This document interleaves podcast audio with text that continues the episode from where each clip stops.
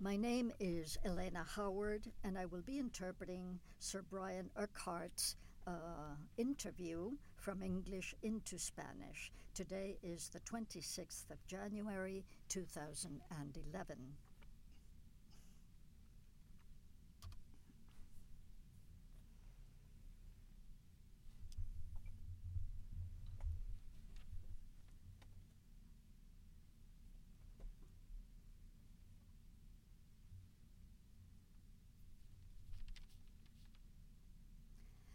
La tercera parte de nuestra entrevista con, el, con Sir Brian Urquhart va a enfocar la evolución de la función de las Naciones Unidas en mantenimiento de la paz.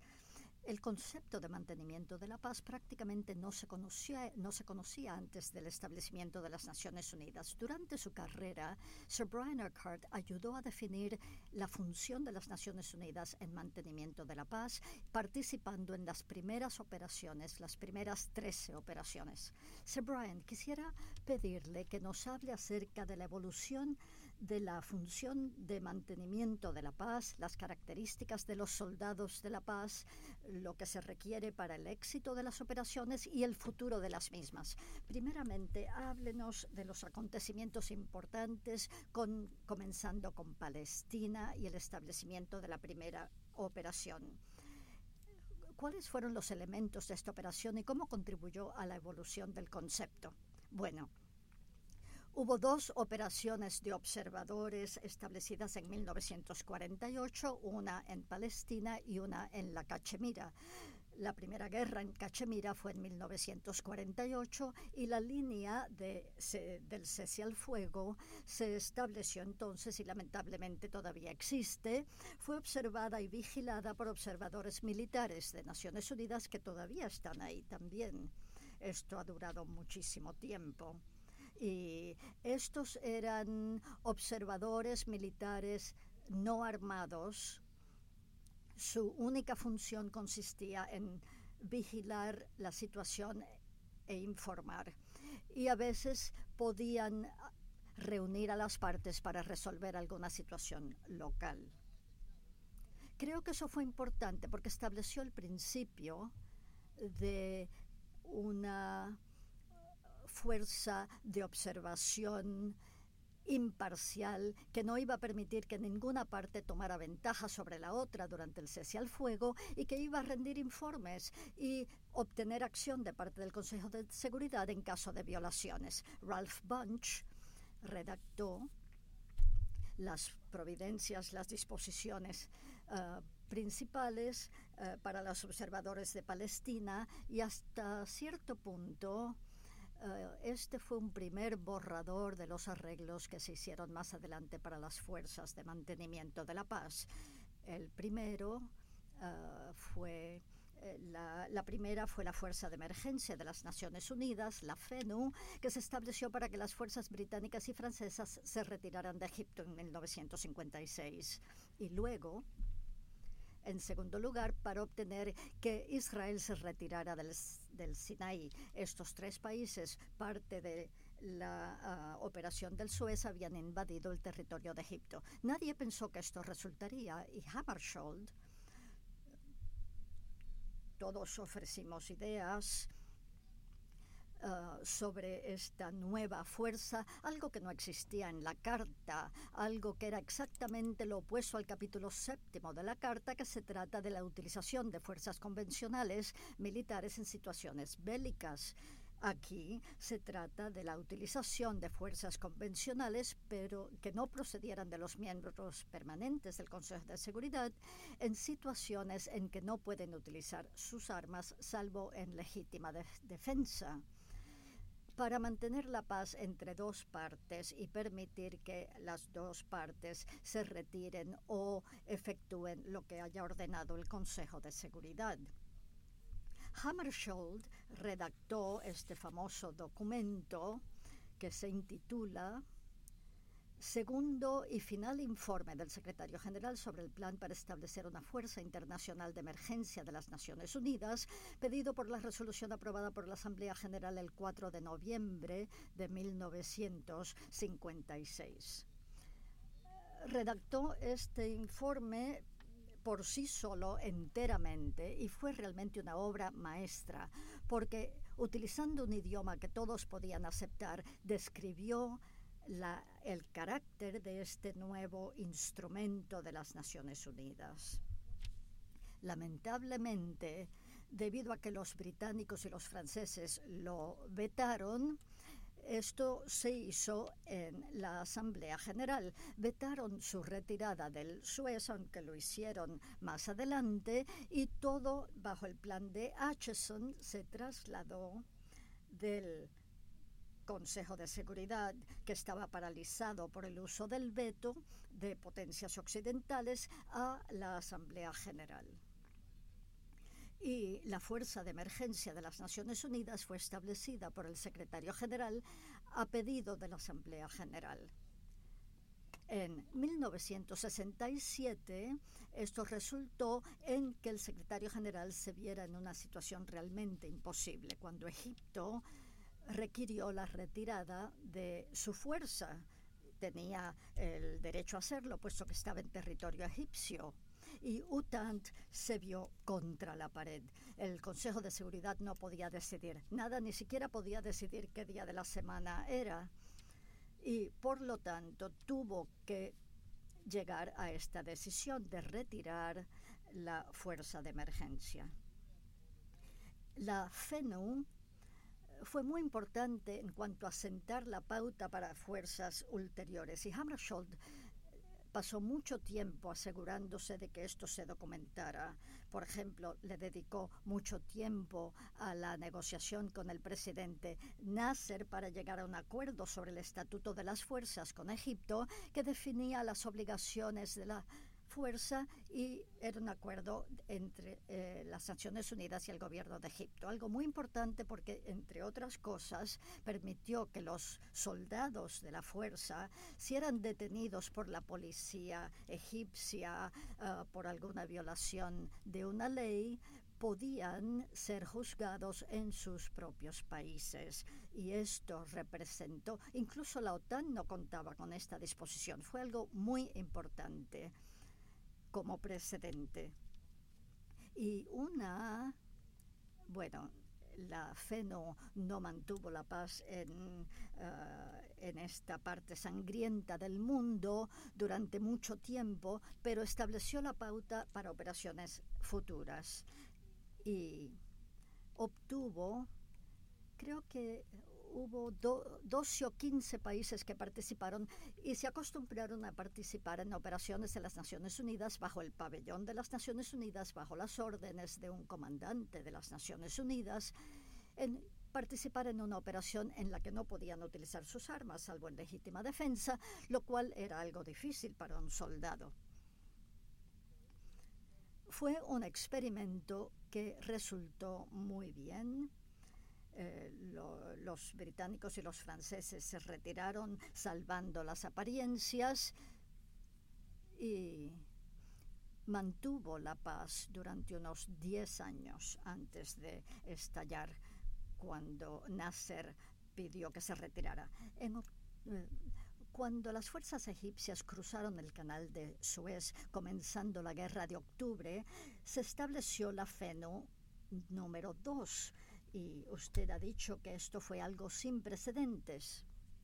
Bueno, la fuerza, la FENU 2, fue un ejemplo de dos cosas. Número uno, que cuando existe una amenaza realmente seria de un enfrentamiento entre el este y el oeste, las Naciones Unidas a veces puede colmar esa brecha y evitar. Y en segundo lugar, cuando existe una situación realmente crítica, a veces se puede establecer, se pueden establecer precedentes que no se podría hacer cuando las cosas están tranquilas. Es muy difícil cuando las personas no se sienten amenazadas el establecer algo nuevo. Los cambios que efectuamos y también redactamos documentos en ese caso, que fue una situación muy urgente, y lo que sucedió fue que cuando por último se estableció el cese al fuego, parecía como un signo del dólar.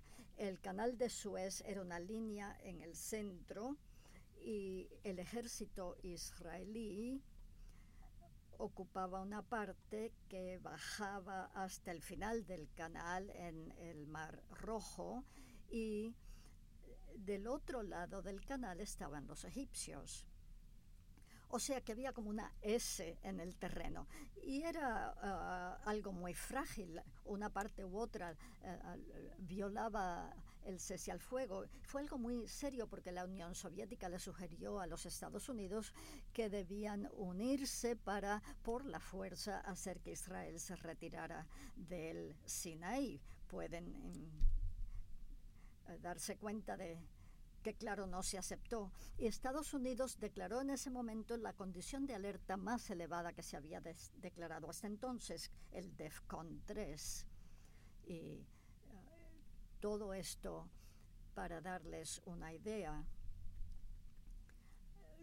El grupo no alineado en el Consejo de Seguridad dirigido por Yugoslavia, algo irónico, requirió que el Consejo inmediatamente estableciera una fuerza de mantenimiento de la paz para reforzar el cese al fuego, para asegurarse de que no hubiera violaciones locales del mismo y para evitar todas las consecuencias entre Rusia y Estados Unidos. Y Habíamos recibido muchas sugerencias.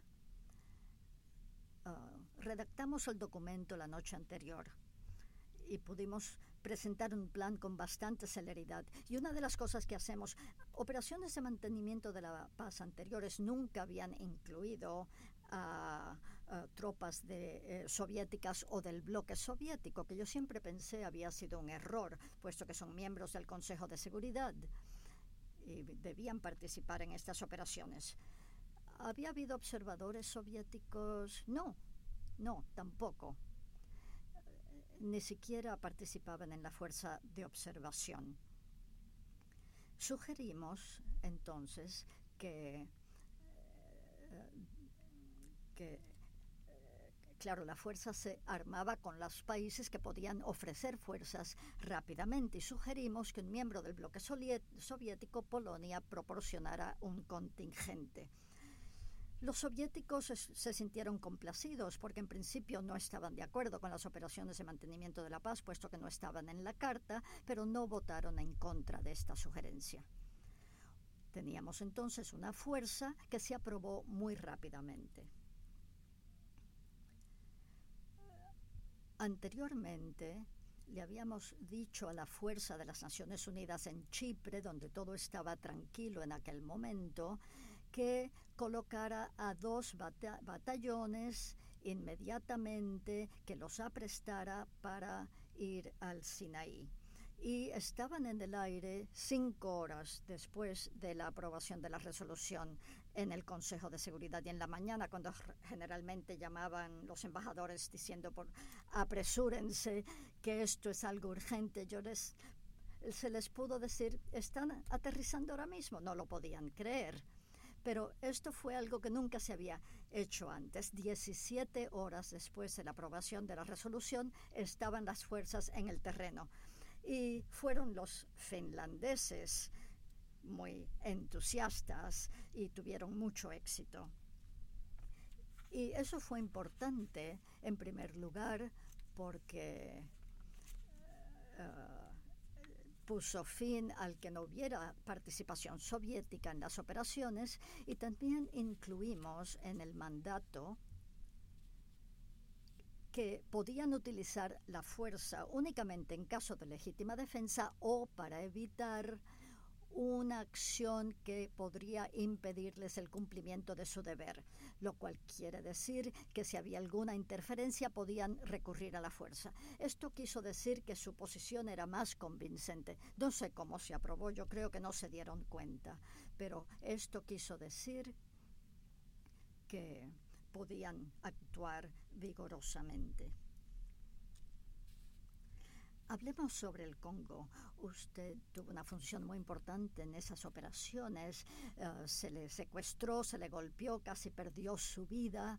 Uh, estos son los peligros del personal de las Naciones Unidas. ¿Puede describir esta operación y su impacto en las operaciones de mantenimiento de la paz?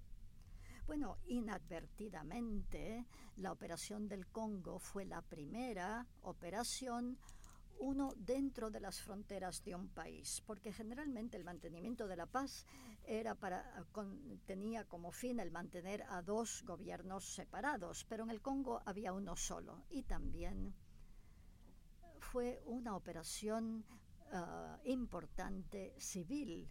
Los belgas no habían formado al personal congolés uh, y los belgas se retiraron después de los motines Uh, y uh, los hospitales, uh, las estaciones telefónicas, los puertos, los aeropuertos, todos carecían de personal adiestrado y tuvimos que enfrentar todo eso, no nos habíamos dado cuenta.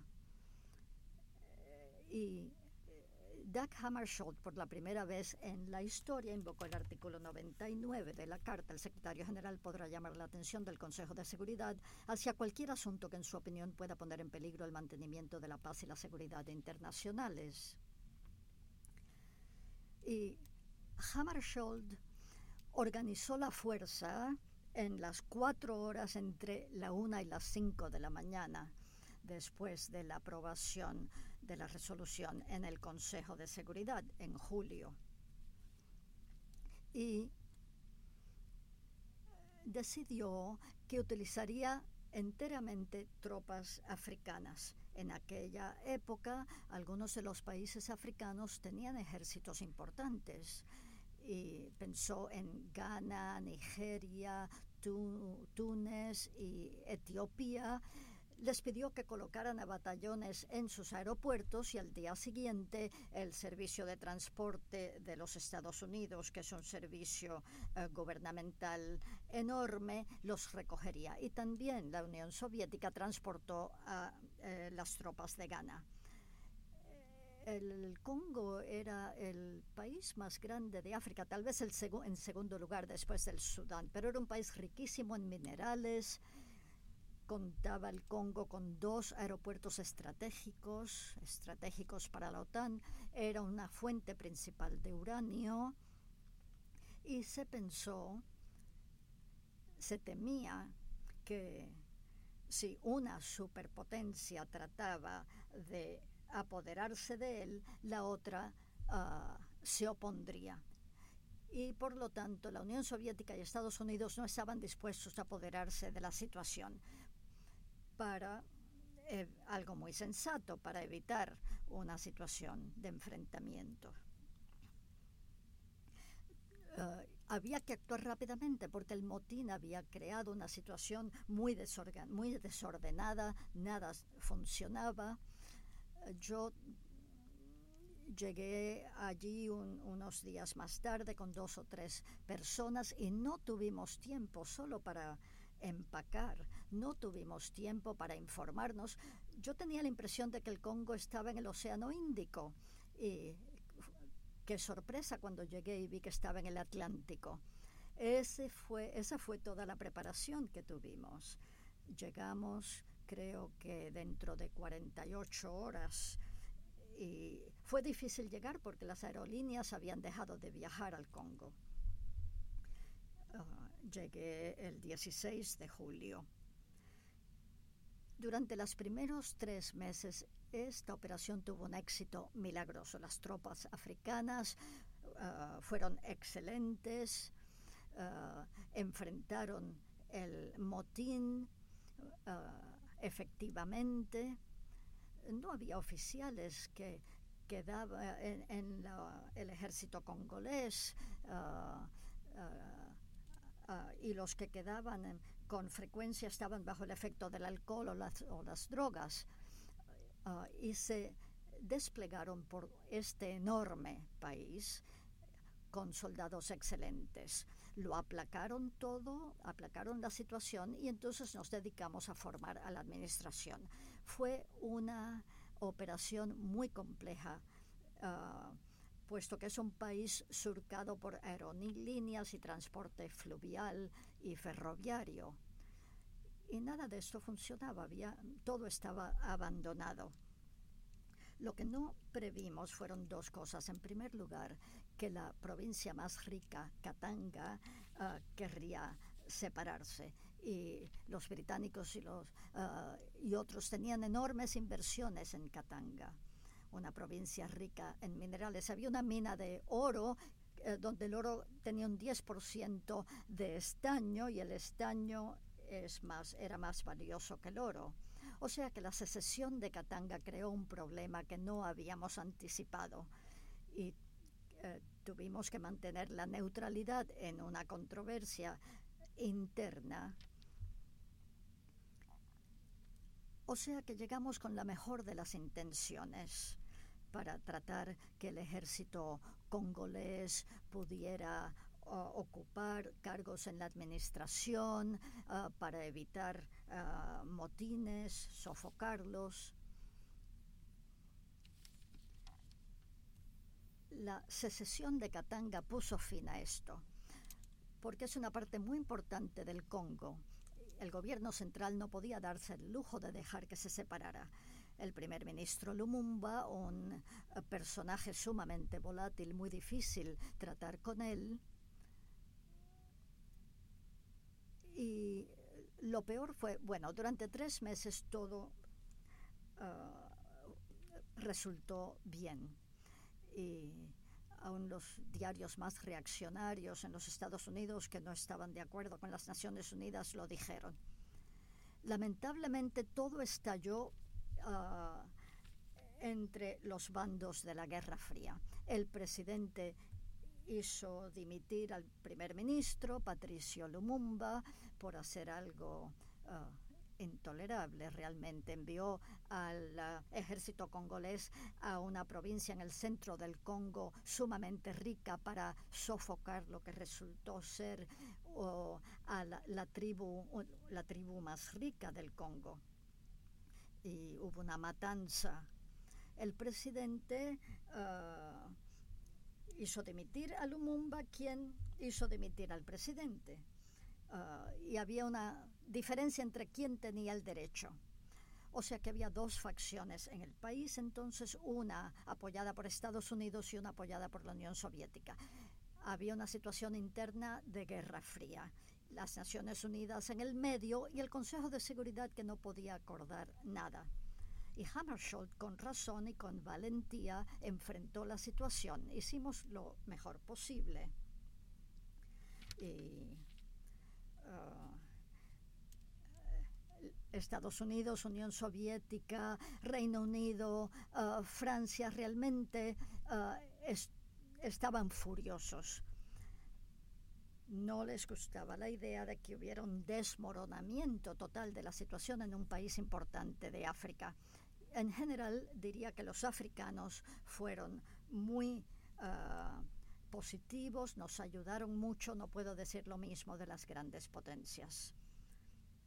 Lumumba, quien estaba bajo protección de las Naciones Unidas, lamentablemente creyó la propaganda de su propia gente y en medio de una tormenta eléctrica, cuando todos de la otra parte estaban celebrando uh, la decisión apoyada por Estados Unidos en la Asamblea General de reconocer al presidente y no al primer ministro, Lumumba salió en una gira por el país uh, como si fuera una campaña electoral para obtener apoyo. No interferimos con él porque sabía que nos acusaría de hacerlo y lamentablemente lo, lo detuvieron los soldados del general Mobutu, que había sido su jefe de Estado Mayor, y fue asesinado. Esto hizo que toda la situación pasara a ser una pesadilla ideológica. Hubo protestas por todo el mundo a Haber se le acusó de asesinar al primer ministro cuando él era el que trataba de, el que había tratado de protegerlo. Y tuvimos una situación muy seria. Además, toda la situación de Katanga se agudizó y se pedía acción Uh, teníamos bastantes tropas en Katanga y lamentablemente cuando Hammarskjöld anunció que iba a hablar con todos y para tratar de negociar entre Katanga y el gobierno central, los soldados que estaban en Katanga pensaron que iban a recibirlo bien y persiguieron a los mercenarios belgas que estaban en Katanga y eh, perdieron esa batalla. Cuando uno hace algo de ese estilo, uno debe ganar. Esto quiere decir que Hammarskjöld llegó en medio de una guerra y decidió que personalmente se reuniría con uh, Moise Chombe, el presidente de Katanga, y llegaron a un arreglo. Uh, uh, organizó que Chombe se trasladara a Rhodesia del Norte para reunirse con él y ya todos saben lo que sucedió. Su avión se estrelló y ahí terminó esa situación. El Congo es la única operación de las Naciones Unidas que cumplió con cada una de las tareas encomendadas por el Consejo de Seguridad. Pudo eliminar las tropas extranjeras, mantuvo al país dentro de sus fronteras de independencia, realizó una enorme función de formación, de entrenamiento, y cuando dejó el país en 1964, el país tenía un gobierno democráticamente elegido y Katanga se había reintegrado al país. Lamentablemente, muy rápidamente esto estalló. Pero eh, y sufrimos muchas bajas. Fue una operación muy difícil, pero fue la única que realmente resultó. Uh, también es la única uh, operación de mantenimiento de la paz que abordó problemas militares y civiles dentro de las fronteras de un Estado. A veces pensamos en la función de las Naciones Unidas y de eh, Hammarskjöld, ¿cuál fue realmente su impacto? Bueno, tuvo un impacto enorme, en primer lugar porque articuló el concepto y se le admiraba tanto que si Hammarskjöld pedía que hubiera 800 soldados en el aeropuerto mañana por la mañana, allí estarían. Ya eso no se puede hacer más. Antes de que eh, la situación se desmoronara. Al final contó él con un apoyo enorme en todo el mundo y fue un negociador brillante. Siempre encontraba algo en lo que otros no habían pensado y que hacía posible un arreglo. Fue un hombre realmente notable y fue la persona que redactó el texto original que está en este documento sobre el mantenimiento de la paz. No se llamaba mantenimiento de la paz en, aquel momento, el uh, título se le dio diez años más tarde, se le llamaba Fuerza de Emergencia de las Naciones Unidas. Y también fue una persona que siempre había mirado hacia el futuro. Si él estaba haciendo algo nuevo, trataba de documentarlo para que pudiera utilizarse de nuevo y creo que eso fue sumamente importante.